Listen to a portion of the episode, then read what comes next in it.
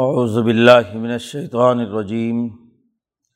بسم اللہ الرحمن الرحیم۔ قل افغیر اللہ تأمرونی اعبد ایہا الجاہلون وَلَقَدْ أُوحِيَ إِلَيْكَ وَإِلَى الَّذِينَ مِن قَبْلِكَ لَئِنْ أَشْرَكْتَ لَيَحْبَطَنَّ عَمَلُكَ وَلَتَكُونَنَّ مِنَ الْخَاسِرِينَ بَلِ اللَّهَ فَاعْبُدْ وَكُن مِّنَ الشَّاكِرِينَ وَمَا قَدَرَ اللَّهَ حَقَّ قَدْرِهِ وَالْأَرْضُ جَمِيعًا قَبْضَتُهُ يَوْمَ الْقِيَامَةِ وَالسَّمَاوَاتُ مَطْوِيَّاتٌ بِيَمِينِهِ سبحانہ وتعالی عما یشرکون۔ ونفخ فی الصور فصعق من فی السماوات ومن فی الارض الا من شاء اللہ ثم نفخ فیہ اخری فاذا ھم قیام ینظرون۔ واشرقت الارض بنور ربھا ووضع الکتاب وجیء بالنبیین والشہداء وَقُضِيَ بَيْنَهُم بِالْحَقِّ وَهُمْ لَا يُظْلَمُونَ۔ وَوُفِّيَتْ كُلُّ نَفْسٍ مَّا عَمِلَتْ وَهُوَ أَعْلَمُ بِمَا يَفْعَلُونَ۔ صدق اللہ العظیم۔ یہ سورۃ زمر کا رکوع ہے۔ پیچھے بات چل رہی تھی جو اس سورۃ کا موضوع بھی ہے کہ خالص اللہ کا دین اختیار کرنے کا حکم نبی اکرم صلی اللہ علیہ وسلم کو دیا گیا، بلکہ تمام انسانوں سے کہا گیا کہ فاعبد اللہ مخلصا لہ الدین، کہ اللہ کے لیے خالص دین قائم کرنے کے لیے اللہ کی عبادت کرو، اس کی غلامی اختیار کرو، اس میں کسی قسم کے شرک اور کفر کی ملاوٹ یا ظلم اور ناانصافی کی آمیزش نہیں ہونی چاہیے، خالص اللہ کے لیے عبادت کرو۔ پچھلے رکوع میں اللہ تبارک و تعالیٰ کی اس پوری کائنات کے حوالے سے گرفت اور طاقت و قوت کا تذکرہ کرتے ہوئے کہا تھا کہ اللہ خالق کل شیء، ہر ہر شے کا خالق اللہ ہے اور وہ ہر چیز کا وکیل اور نگہبان ہے۔ آسمان و زمین کی کنجیاں اسی کے قبضے میں۔ اب اسی اساس پر ایک سوال کیا گیا ہے، نبی اکرم صلی اللہ علیہ وسلم سے کہا جا رہا ہے قل، آپ ان سے کہہ دیجئے کہ افغیر اللہ تأمرونی اعبد ایہا الجاہلون، اے جاہل لوگو، کیا اللہ کے علاوہ کسی اور کی غلامی کا تم مجھے حکم دیتے ہو؟ وہ ذات جو ہر ہر چیز کی خالق، آسمان و زمین کی کنجیاں اور چابیاں اس کے پاس، وہی ہر ہر چیز پر نگہبان اور نگران ہے۔ ایسی صورت میں تم اللہ کے علاوہ کسی اور خدا کی یا اور خداؤں کی تم مجھے دعوت دیتے ہو کہ میں ان کی غلامی اختیار کروں۔ غلامی تو، عبادت تو صرف اور صرف اللہ کا حق ہے۔ اللہ کو چھوڑ کر میں دیگر خداؤں کی طرف رجوع کر لوں، کیسی جہالت کی بات کرتے ہو، علم سے دور، بڑی جاہلانہ اور ظالمانہ بات ہے کہ تم مجھے اللہ کے علاوہ کسی اور کی طرف دعوت دو۔ یہ آیت اسی وقت نازل ہوئی کہ جب کچھ مکے کے مشرکوں نے حضور صلی اللہ علیہ وسلم کو دعوت دی کہ جیسے تم ہمیں اپنے خدا کی دعوت دیتے ہو، ہم تمہیں اپنے خداؤں کی دعوت دیتے ہیں کہ تم ان کی بات کو مانو۔ تو اللہ پاک نے جواب میں کہا کہ او جاہل لوگوں، کیسی احمقانہ باتیں کرتے ہو، ایک طرف وہ خدا ہے جو خالق ہے ہر چیز کا، تمام کا نگہبان ہے، آسمان و زمین کی کنجیاں اس کے پاس ہیں، ایسے خدا کو چھوڑ کر میں تمہارے وہ نام نہاد خدا جنہیں تم پوجتے ہو، نہ نفع کے مالک نہ نقصان کے مالک، ان کی تم مجھے دعوت دیتے ہو۔ یاد رکھو وَلَقَدْ أُوحِيَ إِلَيْكَ وَإِلَى الَّذِينَ مِن قَبْلِكَ، آپ کہہ دیجئے کہ اللہ کی طرف سے یہ بات واضح طور پر بتلا دی گئی ہے آپ کی طرف بھی یہ بات وحی کی گئی ہے اور آپ سے پہلے ہر نبی سے یہ بات کہی گئی ہے، کیا کہ لئن اشرکت، کہ اگر ہر نبی کو مخاطب کر کے کہا کہ اے ہر دور کے نبیوں، اگر تم نے شریک کیا اللہ کے کسی کو، اللہ کے ساتھ شرک کیا تو لَيَحْبَطَنَّ عَمَلُكَ، تو تمہارے اعمال بھی ضائع کر دیے جائیں گے۔ اب اتنی اونچی شخصیت انبیاء میں خود نبی اکرم صلی اللہ علیہ وسلم سے کہا جا رہا ہے کہ اگر بالفرض والمحال نبی سے ایسا ہونا ممکن تو نہیں ہے کہ وہ اللہ کو چھوڑ کر کسی اور کو اللہ کا شریک ٹھہرائے، لیکن بالفرض اگر تم نے بھی یہ کام کیا شرک کا تو تمہارے تمام اعمال بھی ضائع کر دیے جائیں گے، اور وَلَتَكُونَنَّ مِنَ الْخَاسِرِينَ، اور ضرور بالضرور تم بھی خسارہ اٹھانے والوں میں سے ہو۔ اللہ کے ہاں عدل و انصاف، جو آدمی بھی شرک اور کفر کے کسی بھی دائرے سے متعلق ہے، خواہ وہ کتنی ہی بڑی شخصیت کیوں نہیں ہے، اگر اس سے یہ حرکت سرزد ہوئی تو ضرور اس کے لیے خسارہ ہے، اس کے لیے نقصان ہے۔ یہ جاہل لوگ غیر اللہ کی طرف آپ کو دعوت دیتے ہیں، اصل چاہیے تو یہ ہے کہ بل اللہ، بلکہ اللہ ہی ہے کہ فاعبد، اسی کی آپ عبادت کیجیے، وکم من الشاکرین، اور اللہ کے شکر گزار بندوں میں سے بنیے۔ نبی اکرم صلی اللہ علیہ وسلم کو براہ راست، بلکہ تمام پیچھے انبیاء جتنے بھی گزرے ہیں ان کو اللہ تبارک و تعالیٰ نے یہی وحی کی کہ اللہ کی عبادت کرو اور اللہ کے شکر گزار بندے بنو، اللہ تبارک و تعالیٰ کا حق ادا کرو۔ جب آسمان و زمین کی چابیاں اس کے قبضے میں ہیں اور وہ تمام چیزوں کے لیے انعامات اور تمام نعمتوں کے نزول کا، رزق کے حصول کا ذریعہ اور مرکز ہے، تو اسی کا شکریہ ادا کیا جائے گا، نہ یہ کہ وہ جھوٹے بت بنا رکھے جو جس میں کوئی صلاحیت اور استطاعت بھی نہیں، نہ نفع نقصان کے مالک ہیں، ان کی عبادت کی جائے۔ تو توحید خالص کا اعلان اس صورت مبارکہ میں کیا گیا، اور پھر حضرت سندھی فرماتے ہیں کہ اس صورت کا جو اصل بنیادی موضوع ہے، جو خلوص الی الدین یا خلوص الی اللہ کے حوالے سے، اس میں مرکزی آیت یہ اگلی جو آ رہی ہے یہ ہے کہ وما قدر اللہ حق قدرہ، ان لوگوں نے اللہ کی جتنی قدر کرنی چاہیے تھی اتنی قدر نہیں کی، جتنے قدر کرنے کا حقدار ہے ذات باری تعالیٰ۔ یہ انسان عجیب ہیں کہ ان تمام چیزوں کا انکار کرنے والے ہیں، اس کی قدر نہیں کر رہے۔ اللہ کی قدر کیا ہے کہ اس کے ساتھ اپنا تعلق قائم کرنا، ہر انسان اپنے قلب میں، اپنی روح میں وہ نقطۂ نورانی جس کا ذات باری تعالیٰ کے ساتھ ایک تعلق ہے، تو اپنے دل کو اس کے ساتھ جوڑنا، حضیرت القدس کے ساتھ وابستہ کرنا، اور جو اس کا مقام اس کی روح کی آمد کا ہے اس کے ساتھ وابستہ ہو کر وہاں اس منزل تک پہنچنا۔ اور یہ تبھی ممکن ہے کہ جب ہر لمحے اسی خدا کی عبادت کی جائے اور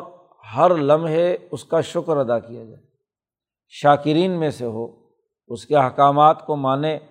عبادات میں، معاملات میں، سیاسیات میں، معاشیات میں، عمرانیات میں، جتنے بھی زندگی کے شعبے ہیں انسانی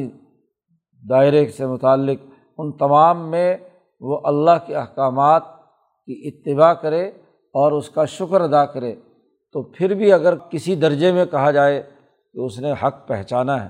ورنہ اصل بات یہ ہے کہ انسان اللہ کا جیسا کہ حق ادا کرنے کی ضرورت تھی وہ حق ادا نہیں کرتا۔ قرآن کہتا ہے دیکھو ذات باری تعالیٰ کا وہ ہاں جی آسمان و زمین کے حوالے سے وہ معاملہ کہ جب والارض جميعا قبضته یوم القیامت، پوری زمین قیامت کے دن اس کی مٹھی میں ہوگی۔ قبضہ مٹھی کو کہتے ہیں، اس مٹھی کے اندر پوری کی پوری زمین ہوگی۔ اور والسماوات مطویات بیمینہ، اور تمام کے تمام آسمان اس کے دائیں ہاتھ کی انگلی پر لپٹے ہوئے ہوں گے۔ مطویات جیسے تھان کپڑے کے لپٹے ہوئے ہوتے ہیں کسی ہاں جی چرخی کے اوپر، ایسے ہی تمام آسمان لپٹے ہوئے ہوں گے اس کے دانے ہاتھ میں، اور اللہ کا ہر ہاتھ دانہ ہے۔ یہاں یمین کی اصل حقیقت کیا ہے وہ اللہ جانے، اور حقیقت یہ ہے کہ جو محاورے کے طور پر کہا جاتا ہے کہ جو چیز انسان کے دونوں ہاتھوں میں ہو تو وہ کہاں نکل کر بھاگے گی، مٹھی کے اندر بند ہو، تو اس محاورے کے طور پر وہ اللہ کا ہاتھ کے حوالے سے ہاں جی تفصیلی گفتگو پیچھے ہو چکی ہے کہ اس سے مراد اللہ کی طاقت اور قوت ہے۔ تو اللہ کے قبضے میں ہے پورا آسمان اور پوری زمین، تو جس ذات باری تعالیٰ کے قبضے میں یہ تمام چیزیں ہیں، انسانوں نے اس کا حق نہیں پہچانا، اس کی قدر نہیں پہنچانی پہچانی سبحانہ، اللہ بہت پاک بلند تر ہے، وَتَعَالَىٰ عَمَّا يُشْرِكُونَ، اور بہت ہی بلند تر ہے اس سے جو یہ لوگ اللہ کے ساتھ شریک ٹھہراتے ہیں۔ بہت پاک ذات ہے، کوئی نسبت نہیں ان پتھروں کے بتوں یا ان نام نہاد فرعون و نمرودوں کی کہ یہ اللہ تک پہنچ پائیں۔ یہ بات واضح کر کے قرآن حکیم نے قیامت کے اس منظرنامے کے حوالے سے نفخوں کا ذکر کیا ہے کہ کیسے سور پھونکا جائے گا اور وہاں کا منظر کیا ہوگا۔ قرآن کہتا ہے وَنُفِخَ فِي الصُّورِ، سور میں پھونک لگائی جائے گی، اور جیسے ہی نفخ سور ہوگا فَصَعِقَ مَن فِي السَّمَاوَاتِ وَمَن فِي الْأَرْضِ، تمام لوگ بے ہوش ہو جائیں گے جو بھی آسمانوں میں ہے اور جو زمین میں ہے۔ جب آسمان و زمین اس کے قبضے میں ہے تو آسمان و زمین پر جو بھی عقل و شعور رکھنے والے ذی روح لوگ موجود ہیں، انسان ہو یا جنات، ان تمام کے لیے عربی زبان میں یہ لفظ من استعمال کیا جاتا ہے کہ یہ جتنے بھی عقل رکھنے والے، کسی درجے میں شعور رکھنے والے لوگ ہیں، یہ سب کے سب بے ہوش ہو جائیں گے، ذہن مفلوج۔ اللہ من شاء اللہ، مگر یہ کہ جسے اللہ چاہے۔ سور جب پھونکا جائے گا اس وقت جسے اللہ چاہے اسے بے ہوشی نہ ہو، ایسا ہو سکتا ہے، باقی جس کو چاہے، کائنات کی تمام جتنے بھی ذوی العقول ہیں وہ سب کے سب بے ہوش کر دیے جائیں گے۔ حضرت شاہ صاحب لکھتے ہیں کہ کل سور پھونکنے کا دائرہ جو قرآن حکیم کی مجموعی تعلیمات سے سمجھ میں آتا ہے وہ چار دفعہ ہے۔ پہلی مرتبہ جب سور پھونکا جائے گا تو تمام انسان مر جائیں گے، زمین آسمان روئی کے گالوں کی طرح اڑنے لگے گا، کائنات پوری کی پوری ختم۔ پھر دوسری دفعہ سور پھونکا جائے گا تو کائنات دوبارہ وجود میں آئے گی، یہ انسان بھی اپنی قبروں سے نکل کر میدان حشر کی طرف بھاگیں گے۔ پھر حشر کے میدان میں یہ جو دو یہاں جن کا ذکر کیا گیا ہے، یہ دو وہ ہاں جی نفخے ہیں کہ وہاں حشر کے میدان میں کھڑے کھڑے، کیونکہ پیچھے بات چل رہی ہے قیامت کے دن کی، کہ جس قیامت کے دن میں آسمان و زمین اس کے ہاتھ پر لپٹے ہوئے ہوں گے، اور انسان اس حشر کے میدان میں، وہ میدان عالم مثال کا ہوگا، نہ آسمان نہ زمین، بلکہ درمیان میں جو عالم مثال ہے وہاں ان تمام کا حشر برپا ہوگا۔ اور پھر وہاں پہلا یہ نفخہ ہوگا تو تمام لوگ بے ہوش ہوں گے، اس میدان حشر کی یہ بے ہوشی ہے۔ ثم نفخ فی اخرى، پھر قرآن حکیم کہتا ہے ایک دوسرا سور پھونکا جائے گا، فاذا ہم قیام ینظرون، تو وہ تمام لوگ جو میدان حشر میں بے ہوش ہو کر گر پڑے تھے وہ اٹھ کھڑے ہوں گے، اور اٹھ کھڑے ہو کر ہر طرف دیکھ رہے ہوں گے۔ لیکن عام باقی مفسرین کے ہاں ہاں جی دو ہی ہاں جی سور پھونکنے کے واقعات کا تذکرہ ہے، لیکن شاہ صاحب نے قرآن حکیم کے دو الگ الگ مقامات سے ہاں جی اس بات کو واضح کیا ہے کہ یہ چار دفعہ کا معاملہ ہے۔ تو یہ میدان حشر کی بات ہے، اور جس وقت یہ جو چوتھا سور پھونکا جائے گا اس وقت قرآن کہتا ہے اشرقت الارض بنور ربها، اس زمین کے رب کے نور سے پوری زمین روشن اور منور ہو جائے گی۔ یہ چوتھے نفخے کے بعد جب انسان ہوش میں آئیں گے تو پھر اللہ تبارک و تعالیٰ اپنے فرشتوں کے جلب میں اجلال نزول فرمائیں گے، تجلی اعظم ظاہر ہوگی اور وہ آفتاب حقیقت کے طور پر پوری کرۂ ارض کو جس پر یہ حشر کا میدان ہوگا وہاں وہ نور ہر چیز کو روشن کر دے گا۔ دنیا کا سورج تو اس کے مقابلے میں کچھ بھی نہیں ہے، اس لیے قرآن حکیم نے دوسری جگہ پر سورۃ نبا کے اندر آخری رکوع میں کہ جب صف باندھے ہوئے فرشتے سب سے پہلے نیچے اتریں گے اور پھر عرش الہی کو اٹھائے ہوئے فرشتے آئیں گے، پھر عرش الہی پر ذات باری تعالیٰ کا نزول اجلال ہوگا اور پھر وہاں اللہ تبارک و تعالیٰ سب سے پہلا اعلان کریں گے لمن الملک اليوم للہ الواحد القہار، آج حکمرانی کس کی ہے، کون ہے جو اس وقت حکمرانی کا دعویٰ کرے؟ اور کوئی سناٹا ہوگا، کوئی اس کا جواب نہیں دے پائے گا، تو اللہ پاک کہے گا للہ الواحد القہار،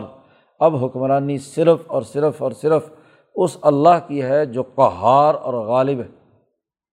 تو ذات باری تعالیٰ کی تجلی اعظم سے پوری زمین روشن ہو جائے گی۔ اور ووضع الکتاب، اب جب یہ معاملہ ہوگا تو تمام لوگوں کے نامہ اعمال لا کر حاضر کر دیے جائیں گے۔ جیسے عدالت لگتی ہے تو عدالت میں تمام مقدمات جو زیر سماعت ہوتے ہیں ان کی فائلیں لا کر ہاں جی وہاں رکھی جاتی ہیں۔ تو ووضع الکتاب، بلکہ ذات باری تعالیٰ ہاں جی کے آنے سے پہلے ووضع الکتاب،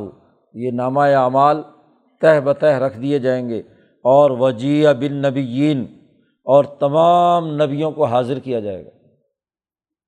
والشہداء، اور تمام گواہ بھی حاضر کیے جائیں گے۔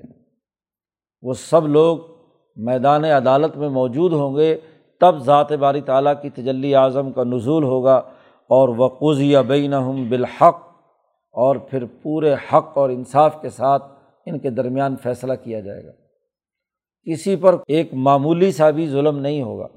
جس نے جتنا جتنا درجے کا عمل، جو جو اس نے کام کیے ہوں گے، اس کے مطابق فیصلہ کیا جائے گا۔ وَهُمْ لَا يُظْلَمُونَ، اور ان پر کسی بھی قسم کا کوئی ظلم نہیں کیا جائے گا۔ گواہیاں پیش ہوں گی، ہاں جی ان کے جو جرائم اور اعمال ہیں وہ سامنے آئیں گے، اور ان پر گواہیاں پیش کر کے اللہ کی طرف سے فوری طور پر فیصلے جاری ہو جائیں گے۔ وَوُفِّيَتْ كُلُّ نَفْسٍ، ہر انسانی نفس کو پورا پورا بدلہ دیا جائے گا۔ وَهُوَ أَعْلَمُ بِمَا يَفْعَلُونَ، اور اللہ تعالیٰ کو اگرچہ مکمل علم ہے کہ جو جو یہ کام دنیا میں کرتے رہے ہیں، لیکن اس کے باوجود عدالت لگی ہے تو فرد جرم عائد کی جائے گی، باقاعدہ گواہیاں ہوں گی، انبیاء علیہم السلام سے پوچھا جائے گا کہ تم نے میرا پیغام انہیں پہنچایا تھا یا نہیں۔ تو تمام انبیاء علیہم السلام اپنے اپنی قوموں کے حوالے سے گواہی دیں گے، اور پھر قومیں کہیں گی کہ یہ نبی ہاں جی گواہی دے رہے ہیں تو ہمیں تو نہیں معلوم کہ صحیح ہے یا غلط ہے۔ تو نبیوں سے کہا جائے گا کہ بھائی تمہارا گواہ کون ہے کہ تم یہ بات ان کے بارے میں کہہ رہے ہو؟ تو وہ کہیں گے امت محمدیہ ہے، نبی اکرم صلی اللہ علیہ وسلم کی امت ہے۔ اور پھر نبی اکرم صلی اللہ علیہ وسلم کی امت جب گواہی دے گی تو ان کے گواہ رسول اللہ صلی اللہ علیہ وسلم گواہی دیں گے۔ تو یہ گواہی کا پورا نظام، اس پورے پروسیس پر عمل کیا جائے گا۔ حالانکہ قرآن کہتا ہے وَهُوَ أَعْلَمُ بِمَا يَفْعَلُونَ، اللہ تعالیٰ براہ راست خود جانتا ہے جو یہ عمل کرتے رہیں۔ تو ذاتی علم کی بنیاد پر سزا نہیں ہوتی، کوئی بھی جج یا قاضی اسے ذاتی طور پر کسی مجرم کے جرم کے بارے میں آگہی بھی حاصل ہو تو جب تک شہادتوں اور گواہیوں سے ثابت نہ ہو جائے اس وقت تک وہ محض اپنے علم کی بنیاد پر سزا نہیں دیتا۔ تو یہی بات ذات باری تعالیٰ جو عدل و انصاف کرنے والے ہیں، تو وہ باوجود جاننے کے وہاں گواہیاں ہوں گی، اور ہر آدمی کو اس کے عمل کا پورا پورا بدلہ، سزا یا جزا دی جائے گی۔ اب بھلا ایسے خدا کو چھوڑ کر افغیر اللہ تأمرونی اعبد ایھا الجاہلون، اے جاہل لوگو ایسے خدا کو چھوڑ کر غیر اللہ کی تم مجھے عبادت کرنے کا حکم دیتے ہو؟ ایسا نہیں ہو سکتا۔ دین خالص کا بنیادی تقاضا یہی ہے کہ خالصتاً اسی ذات کے ساتھ وابستگی اختیار کی جائے۔ اب جو لوگ ماننے والے ہیں ان کے ساتھ کیا معاملہ ہوگا اور جو لوگ نہ ماننے والے ہیں ان کے لیے کیا معاملہ ہوگا، قرآن حکیم نے آخری رکوع میں اس کی تفصیلات بیان کی ہیں۔ اللہ تعالیٰ قرآن حکیم کو سمجھنے اور اس پر عمل کی توفیق عطا فرمائے۔ اللہ